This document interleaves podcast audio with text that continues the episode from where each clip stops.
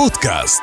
قصة غنية. جميل جمال ملوش مثال.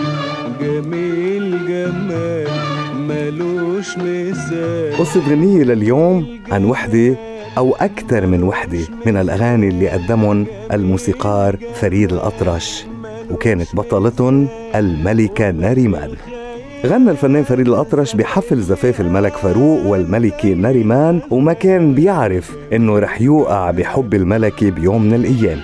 وبعد اندلاع أحداث ثورة 1952 سافر الزوجين الملكيان للخارج. ولكن الملكة ناريمان ما قدرت تتحمل الوضع بالمنفى وحصلت على الطلاق من الملك فاروق ورجعت لمصر.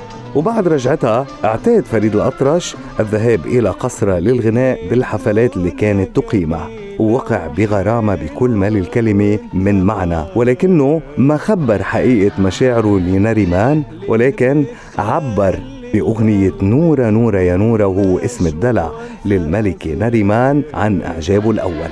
واستمر فريد الأطرش بحبه بدون مصارحة للملكة ناريمان بحسب صحيفة الحياة. ولكن كان بيعرف انها معجبة فيه وإنه مطربها المفضل حتى إنه غنى لها أغنية جميل جمال. وبهالأثناء كانت الصحف المصرية عم تنشر أخبار عن وجود علاقة بين ناريمان وفريد الأطرش. وبيقول الكثير من المقربين لفريد الأطرش إنه كان ناوي يتقدم للملكة ناريمان ويطلب إيدها ولكنه فوجئ بوالدة حبيبته اللي هي السيدة أصيلة تنفي وجود علاقة بين بنتها وفريد الأطرش.